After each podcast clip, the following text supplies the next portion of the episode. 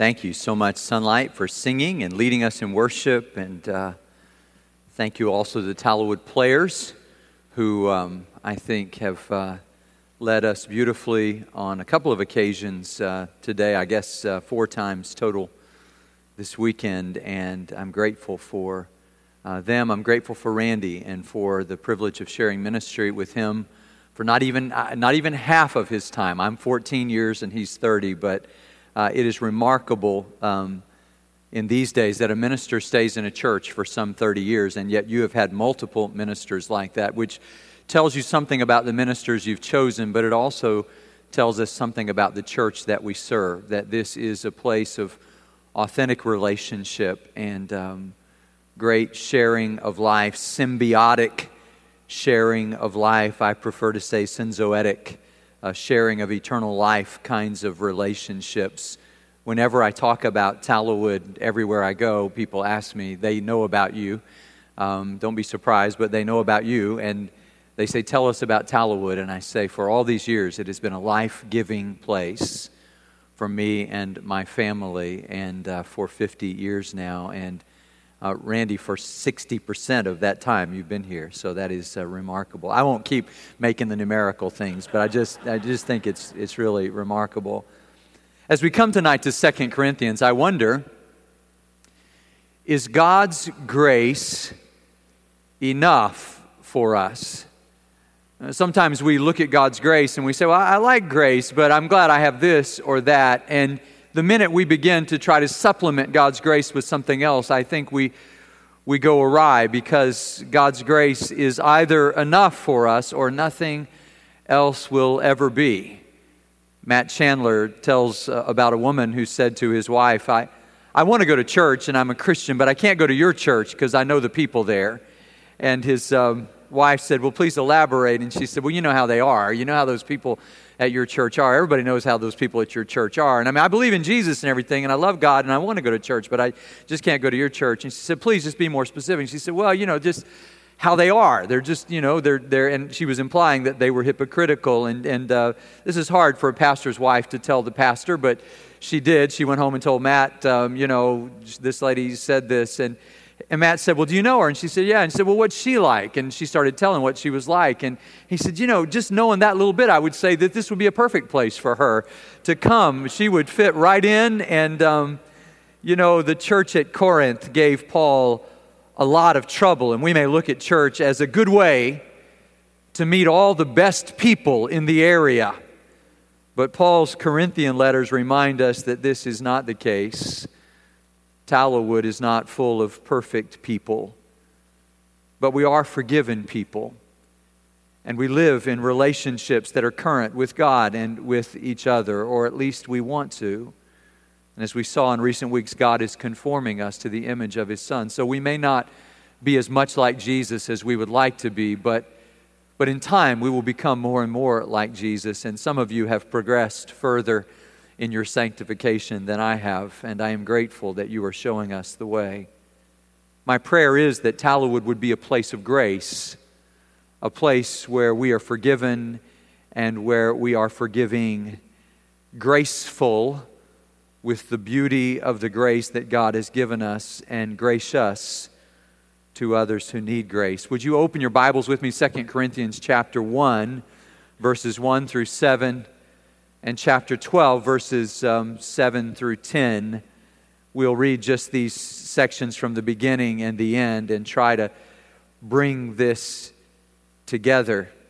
Carlos has once again chosen the perfect songs for this text tonight, and I'm indebted to him and grateful to work with him. Let's stand together to hear the word of the Lord tonight. 2 Corinthians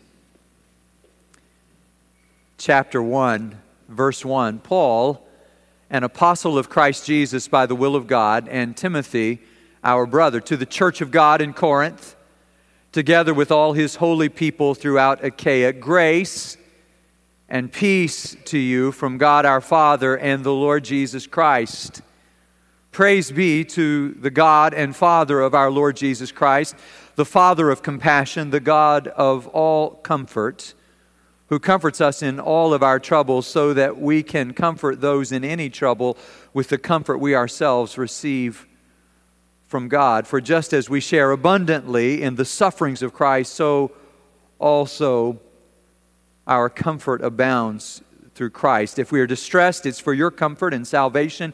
If we're comforted, it's for your comfort, which produces in you patient endurance of the same sufferings we suffer. And our hope for you is firm because we know that just as you share in our suffering, so also you share in our comfort. And then in near the end of the book, Paul is um, dealing with his relationship with these fellow believers. And in his words, he is uh, boasting. And if I could pick up, and let me just read beginning with verse 1 of chapter 12. He says, I must go on boasting. Although there's nothing to be gained, I will go on to visions and revelations from the Lord. I know a man in Christ who 14 years ago was caught up in the third heaven, whether it was in the body or out of the body, I don't know. God knows. And I know that this man, whether in the body or apart from the body, I do not know. But God knows, was caught up to paradise and heard inexpressible things, things that no one is permitted to tell. I, I will boast about a man like that, but I will not boast about myself except about my weaknesses. Even if I should choose to boast, I, I would not be a fool because I would be speaking the truth. But I refrain so no one will think more of me than is warranted by what I do or say or because of these surpassingly great revelations. Therefore, in order to keep me from becoming conceited, it was given, I was given a thorn in my flesh, a messenger of Satan to torment me. Three times I pleaded with the Lord to take it away from me, but he said to me, My grace is sufficient for you, for my power is made perfect in weakness. Therefore, I will boast all the more gladly about my weaknesses so that Christ's power may rest on me. That is why, for Christ's sake, I delight in weaknesses, in insults, in hardships, in persecutions, in dif- difficulties, for when I am weak, then I am strong. Pray with me. God, thank you for a word from your word tonight. You who know our hearts, you who know the mind of the Spirit, would you speak to us tonight and apply these words to our hearts?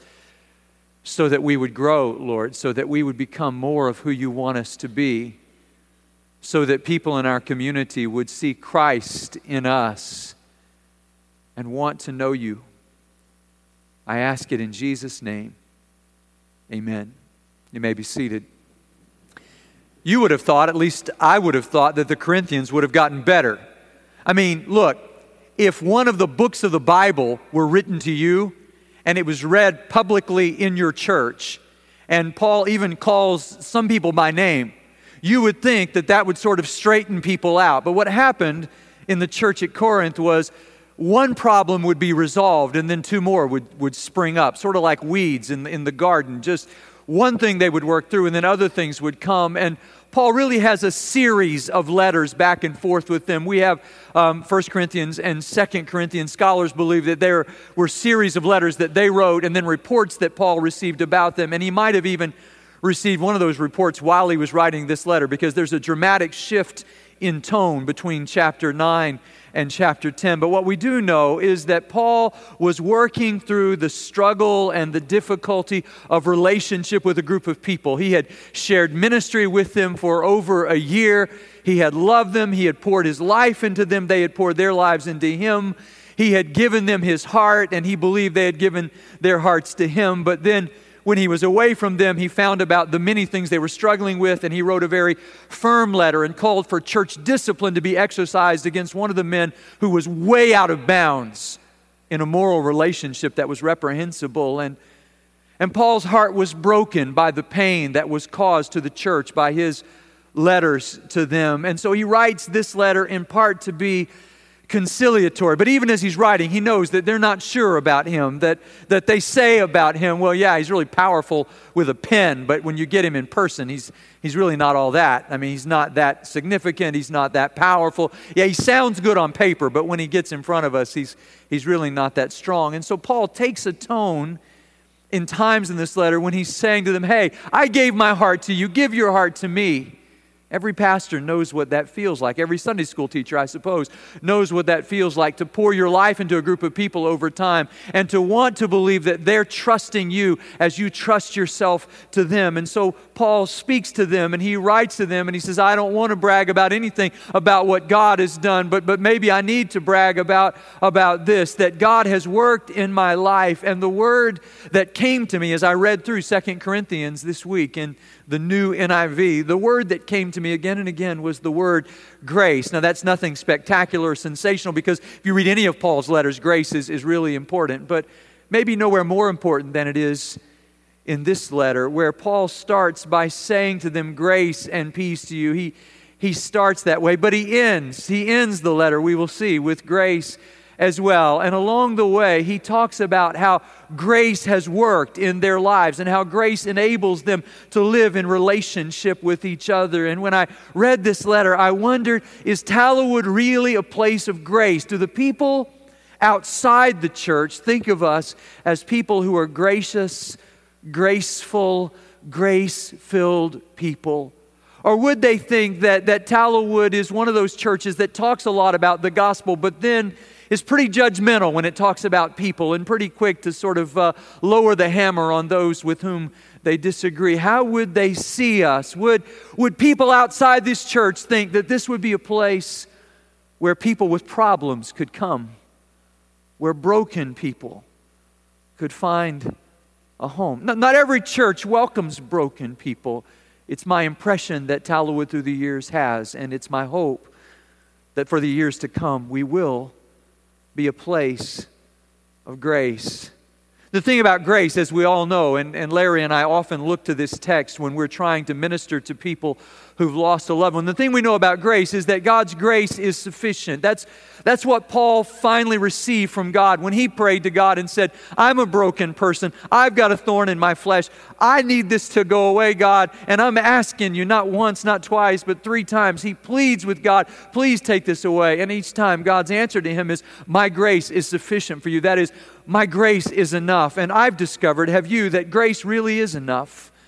That grace is enough to comfort us when we're suffering. And Paul wrote to suffering people, but he wrote to suffering people in Corinth as one who himself had suffered. And maybe in no other letter does he more accurately or carefully describe the sufferings of his life, the, the pain in his life. And so he says the thing about grace is grace brings us in contact and connection with the God of all the comfort, the Father of all compassion. And notice what he says about God's comfort in our lives. He says, This God comforts us so that we can comfort each other, not just so that we can be comfortable. How do you say that? I've been listening to people. I never thought about it till this year, and I heard a member of our family say comfortable, comfortable. And I, I said, I don't think that's the way you say that. I had too much hooked on phonics, I think, but comfortable is the way I would say that. But if you listen to people, most people say comfortable, comfortable. However you say it, God gives it. He gives us comfort into our lives, but not so that we can be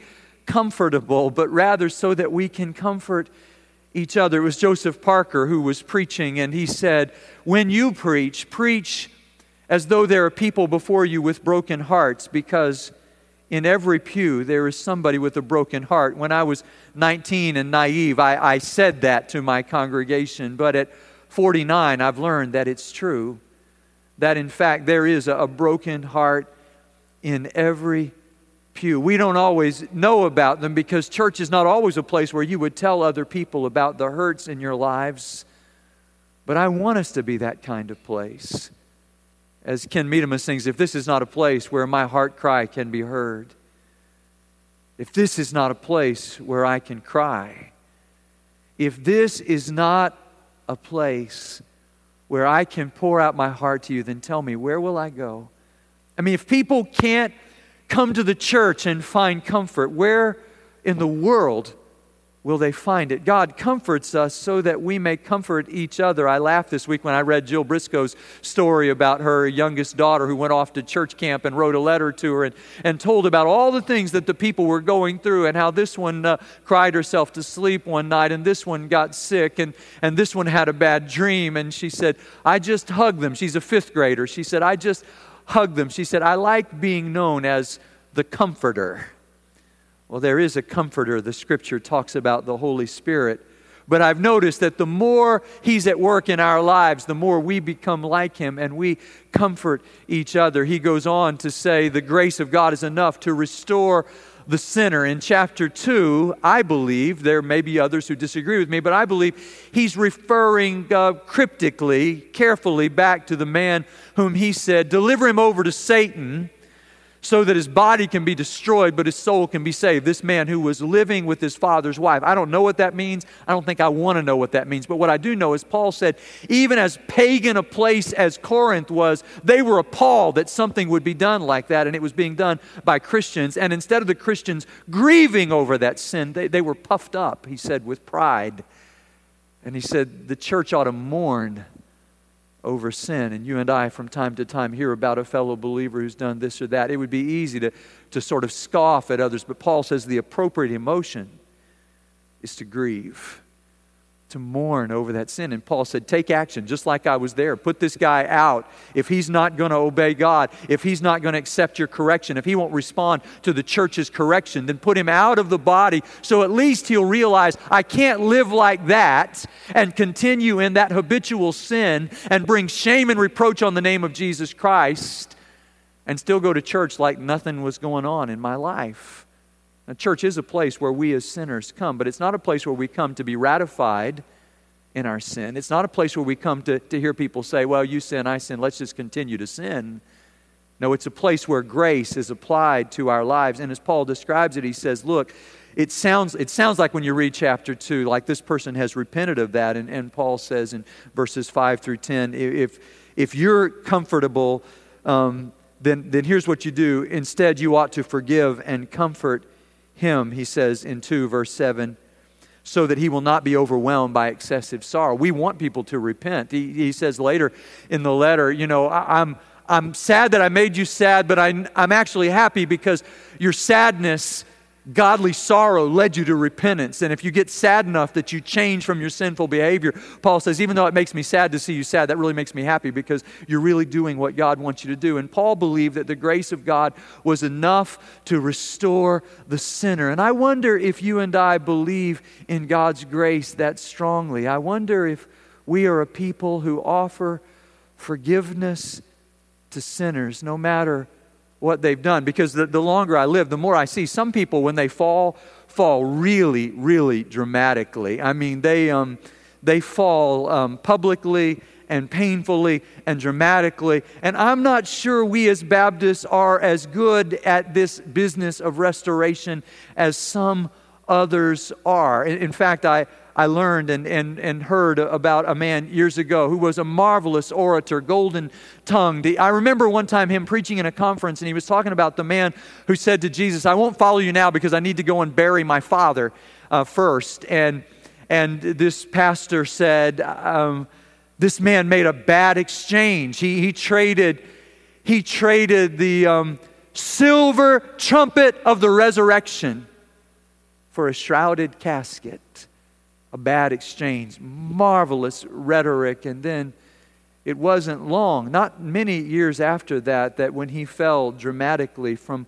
one of the greatest pulpits in our country, that he found himself selling funeral plots in a city, wrote a big tell all book. It's interesting to talk to him now to hear how God has restored him. And it really started with um, some churches that reached out to him and said, We're not perfect people, and we want to hear how God has worked in your life and how, how over time He was restored and found grace. And in the most unlikely places, churches that were really not of His tradition reached out to Him and said, We're sinners and we've been saved by grace and you can be saved too. And I believe in a marvelous way, God is using Him these days even to teach preaching. And He doesn't teach preaching and say, Do what I did, but He teaches preaching and says, this is how I fell, and I pray to God that you will not follow in my steps, but you will learn. He's a wounded healer, really, one who's been broken and healed by God, a sort of living testimony to the power of grace. Paul goes on to talk about the new life that we have in Christ. In chapter 3, he talks about how you and I are reflecting the, the glory of God brighter and brighter in our lives. In chapter 4, verse 7, he talks about this treasure that we have in earthen vessels, this treasure we have in jars of clay, that all the power is from God. Somebody has said one man's trash is another man's treasure. Perhaps nobody knows that better than the, the man who was getting married some years ago. And uh, he said to his fiance, We need to just get rid of all our junk and have a garage sale. He had, a, he had an, an old uh, Declaration of Independence hanging uh, in his garage. And so he put it up for sale and it, it was bought and then it ended up in an auction somewhere and somebody recognized it and bought it for $2.48 he sold it later for $477,650. It was uh, an early replication in 1823. Somebody had scratched out that and the guy, how would you feel if you were the guy who lost it? He said, "You know, I'm happy. I'm happy for that guy because I didn't know what it was worth. It would still be hanging in my garage. At least I got rid of the clutter. I guess there's some grace in being able to rejoice with those who rejoice." Paul says, "We have this treasure in earthen vessels that the power is not from us, the power is from God. And he ends chapter 4 really with a, a sort of beginning of talking about how we, we groan inwardly, and, and inwardly we're wasting away, but uh, outwardly we're wasting away, but inwardly we're being renewed each day, and how even though we're suffering, God is renewing us. And he says that very much like we saw in Romans 8 recently, that this suffering is working, this, this momentary uh, suffering in this life, this temporary suffering, is working in us an eternal weight of glory, that the glory that will be revealed in us is greater than the suffering we experience. And he, he talks in chapter 5 about putting off these, um, these outer tents and putting on a new body, getting a new body in heaven, and says in chapter 5, verse 10, we will all stand before the judgment seat of Christ. He he says the love of Christ constrains us. That's why Paul says, I'm in this ministry of reconciliation because God's love working in my life gives me no other option. It's making me a new person so that, that I have become a new creation. If any person is in Christ, a new creation has come. The new NIV translates it that way. There's a, there is a new creation, and old has passed away, and, and all things have become new. The thing about grace is it has the power to to make us new. In, in chapter 6, talking about this new life that we have, that grace brings to us, he, he says in, in chapter 6 that we're not to link our lives, that we're not to, to continue in idolatry and sin, that we're not to be unequally yoked with sin. You've heard that expression. And then in, in chapter 6 at the end, he warns them about idolatry and and in the beginning of chapter 7, which I think is part of the end of chapter 6, he says, Therefore, since we have these promises, dear friends, let us purify ourselves from everything that contaminates body and spirit, perfecting holiness out of reverence for God. If God has made you new, he says, well, let's put off the old. And, and he says similar things in Ephesians and Colossians put off the old clothes and, and put on the new you. I, I, read this week about a man who, who married back in the 30s, and he, he had this old clapboard house, and he renovated it for his wife, but that wasn't enough. She wanted a new house. And so he tore down the old house and he built her a new one. But uh, the grandson was expressing that he used parts from the old house. And so there were still the same creaky doors that didn't fit in the new house. He just sort of renovated, but, but brought in some of the pieces of the old. And maybe that's the way we try to live our lives. We say, Christ has made me new, but there's this habit or this area of my life, this spiritual stronghold that I can't overcome, and I'm just going to continue in that. But I'm going to be a Christian. And, and he said about his grandmother, she had always hoped for a new house. God hopes for more for us than we hope for ourselves. He wants us to be made new, that we would perfect holiness out of reverence, really out of the fear of the Lord. I heard Tony Evans say recently, this is what fear of the Lord is. The Bible says the fear of the Lord is the beginning of wisdom, the beginning of knowledge. We read in Proverbs uh, chapter 1, verses 7 and 8. We, we have this fear of the Lord. What is the fear of the Lord? Because it sounds like it's not good, but this is what Tony Evans says. He has an inimitable, inimitable way of, of expressing things. He says, fearing the Lord is just taking him seriously. I wonder, do we t- take God seriously? And then he goes on to say, You fear the Lord, you take the Lord seriously, not with your talk, but with your walk. I mean, it's one thing to say, I fear the Lord with your talk, but does the way you and I live, a friend of mine who who got in a lot of trouble recently, said to me, I would have said I feared the Lord. But my walk said, the way I was living said, I, I was not taking God seriously. It's interesting, isn't it, how we compartmentalize our lives. I could apologize to our young people because I think we've shown the way. We adults our public Christian leaders have often sort of compartmentalized and been able to be very involved in the church on the one hand and very engaged in sin on the other hand. And are we surprised that a younger generation is coming up and saying, Is that really what Christianity is about? Can I, can I sing to Jesus at camp and then? Then sleep with my boyfriend or girlfriend when I get home? Can I, can I live one way and sing another way? And Paul's answer to that, his gracious answer to that, is no, that's not what Christ saved us for. He saved us for more than that. In chapters 8 and 9, he shows us the grace of God enables us to be gracious in our giving as well. And he talks about this grace of giving because the church in Corinth had said, We're going to give. In fact, the churches in Achaia, where Corinth was, Corinth and Athens were big cities in that part of Greece called Achaia, and they had said, We're going to give to a cause, we're going to give to a special ministry need. And the churches in Macedonia, Philippi, Thessalonica had heard about it, and they just raised an offering on the spot. It's one thing to say we'll give, and it's another thing to write the check, isn't it? And the churches in Macedonia wrote the check. So Paul writes this second letter to the church in Corinth and says, I know you said you were going to give last year, and, and if you were wondering, when are we supposed to give? Well, that would be now, Paul says.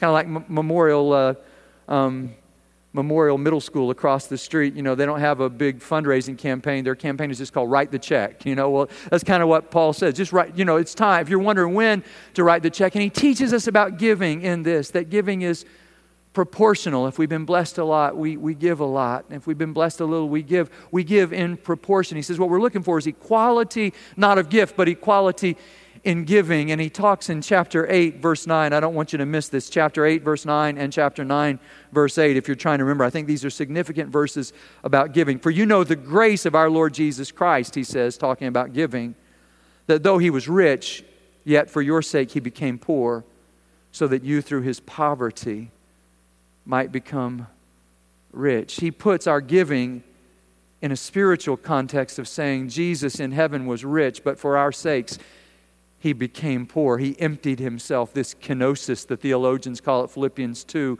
He became nothing. He who was everything. He who forever was everything became nothing for us. He became sin for us.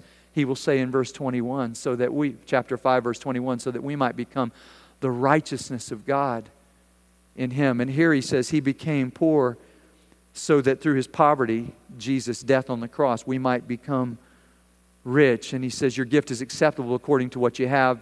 Chapter 8, verse 12. He says, We want you to avoid any criticism in the way we administer. Paul's very concerned. He says, We're doing this the right way. We've got witnesses. We're not misusing the money. We want to be right with God, he says, and right with people. And then in chapter 9, verse um, 6, he says, Remember this whoever sows sparingly will also reap sparingly. You ought to give generously, he says, because the way you give will determine how you receive. This is not really sort of this, um, you know, um, prosperity gospel that some preach these days, but this is what he says, and I, I believe this is true. I found this to be true that God is able to bless you abundantly, so that in all things, at all times, having all that you need, you will abound in every good work. You're going to, if you will do what God wants you to do in terms of giving, you will have what you need to do what you're supposed to do. It's just a simple way of saying that. There are studies, by the way, these days that say the people who give the most percentage wise in our country are not the wealthiest people. That it's still the widow and her mite that keep the church going. That it's still the person, and the measure of the gift, as Jesus taught in that story, is not what you give, but what you have left. And and it's interesting, there are 943 billionaires in our world today. 943. May, I don't know, maybe somebody became one over the weekend, but, but before the, there were 943 on Friday. 943 billionaires, and on average, they give 1.2% of their wealth, of their earnings each year to charity. 1. Have you ever said, you know, like, like I know you didn't play, I, I know you didn't play that lottery that went this weekend, but I mean, if you did play that lottery, have you ever thought, you know, if I won the lottery, I would really be, or if I ever got wealthy, but statistically, what happens is Christians, when we're not as wealthy, we give because we know that's what God wants us to do. And over time, the wealthier we become, the lower the percentage that we give. I, I know a billionaire. A friend of mine had an honest conversation with him. He's just a little more plain spoken than I am. And he overheard this millionaire say, Well, I used to tithe, but but if I tithe now, this billionaire, he said, if I, if I tithe now, it would absolutely ruin the church that I'm a member of, and I don't want to ruin the church, so I don't tithe anymore. I can't afford to tithe. He said, it would just wreck the lives of people if I just started randomly giving money out, and especially if I tithe to my church and my friend. Again, more plain spoken than I said. I wasn't aware that we were able to change God's rules on those things, he said to the billionaire. He said, for instance, when it says in Malachi, bring the tithe into the storehouse, so that I may open the windows of heaven. But he says, it sounds like God has opened the windows of heaven for you, and you've decided not to do what God told you to do and you used to do. And he said, I wasn't aware that we could just sort of jettison the things that God taught us to do. And he said, the billionaire looked at him and said, Thank you for your wisdom on that subject, and walked away. Well, sometimes on the subject of wealth, we don't want to hear what God has to say. But this is what I know that when we are faithful, God will demonstrate his faithfulness to us again and again and again. In chapters 10 and 11, Paul wrestles with the church at Corinth. We think maybe he got a message from them that said they're, they're really bowing up at you. They, they say, We don't care what Paul thinks. And Paul says, Well, just so we can contrast my ministry with those super apostles that you elevate above me, because they said, You know, we've got our apostles here, and Paul's a lesser apostle. Paul said, The thing about those super apostles is God knows, but he said they, they might be masquerading. After all, Satan can masquerade as an angel of, of light. So maybe they are. I don't know, Paul says. This is what I do know. None of them has suffered more for the gospel than I have. I've been shipwrecked and beaten five times within an inch of my life. I was stoned to death. I've, I've been in the country. I've been in danger from my own people. I've been in danger from other people. I've been in danger, in danger, in danger. And Paul says, I'm not going to brag about who I am. And that's where we get to chapter 12, where he says, I know a man in Christ, he's talking about himself, who was carried up to the third heaven. Wouldn't you like to? He said, These are inexpressible things. I'm not supposed to talk about them. Please, Paul, tell us what happened. We'd like to know what happened in the third heaven when you were taken up to paradise. But Paul said, Here's the deal. This is what I'll brag about. Paul said, I've got this thorn in my flesh. And as he outlines it, I just want you to see in chapter 12, verses 7 through 10, what he says about this is that this, whatever it is, it's a messenger from Satan and it's to torment him and it's to keep him from becoming conceited. It sounds like it's physical, like the flesh here is not the flesh like the sinful nature, but this thorn is in his actual flesh. People have speculated what, what it was through the years. Was it his eyesight? Had he had malaria? We don't know what it was, but whatever it was, it's something that caused Paul to pray. Have you got a thorn in your life that you pray about? It might be some problem or some burden or some need and you've, you've given it to God, but then you, you keep coming back and saying, God, why haven't you done anything about this? And, and God's answer to that is grace. He gives more grace, and He says, My grace is sufficient for you. One of my favorite preachers passed away not long ago, John R.W. Stott. In the world Christian community, maybe maybe the greatest Christian of his generation. Ask Randy Hatchett. I think I'm right about this. I'm not sure. But one of the great, great men of God and, um, and an evangelist, a missionary, a scholar, a pastor.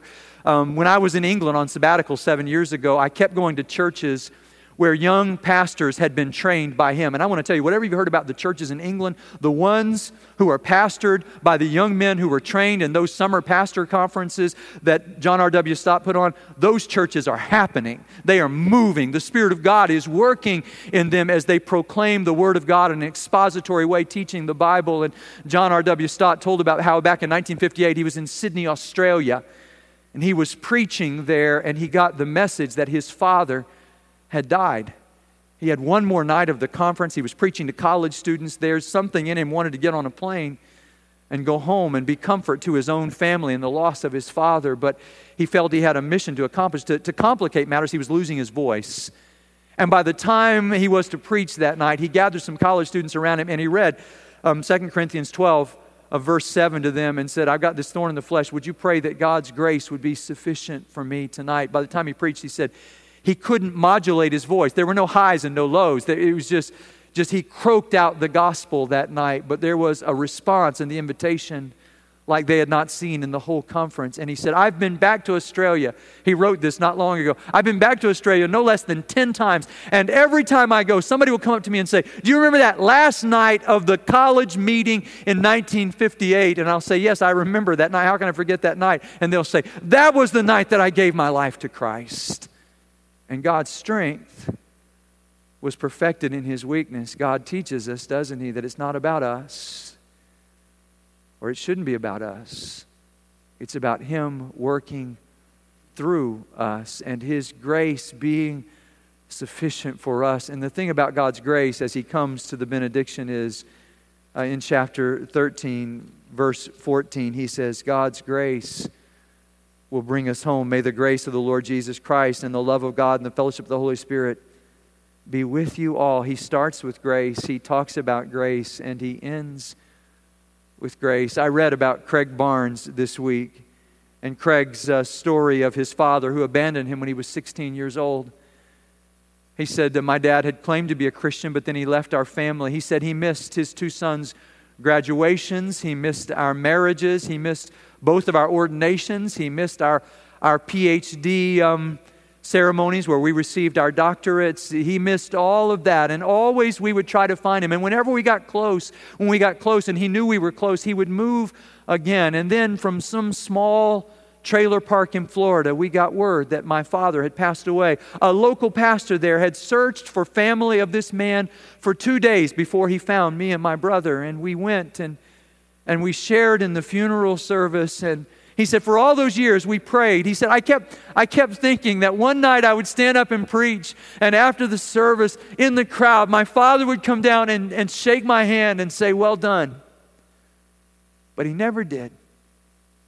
And after the funeral, he said, My brother and I went to this rickety, wretched little trailer where my father spent the last years of his life. And we found his devotional book there.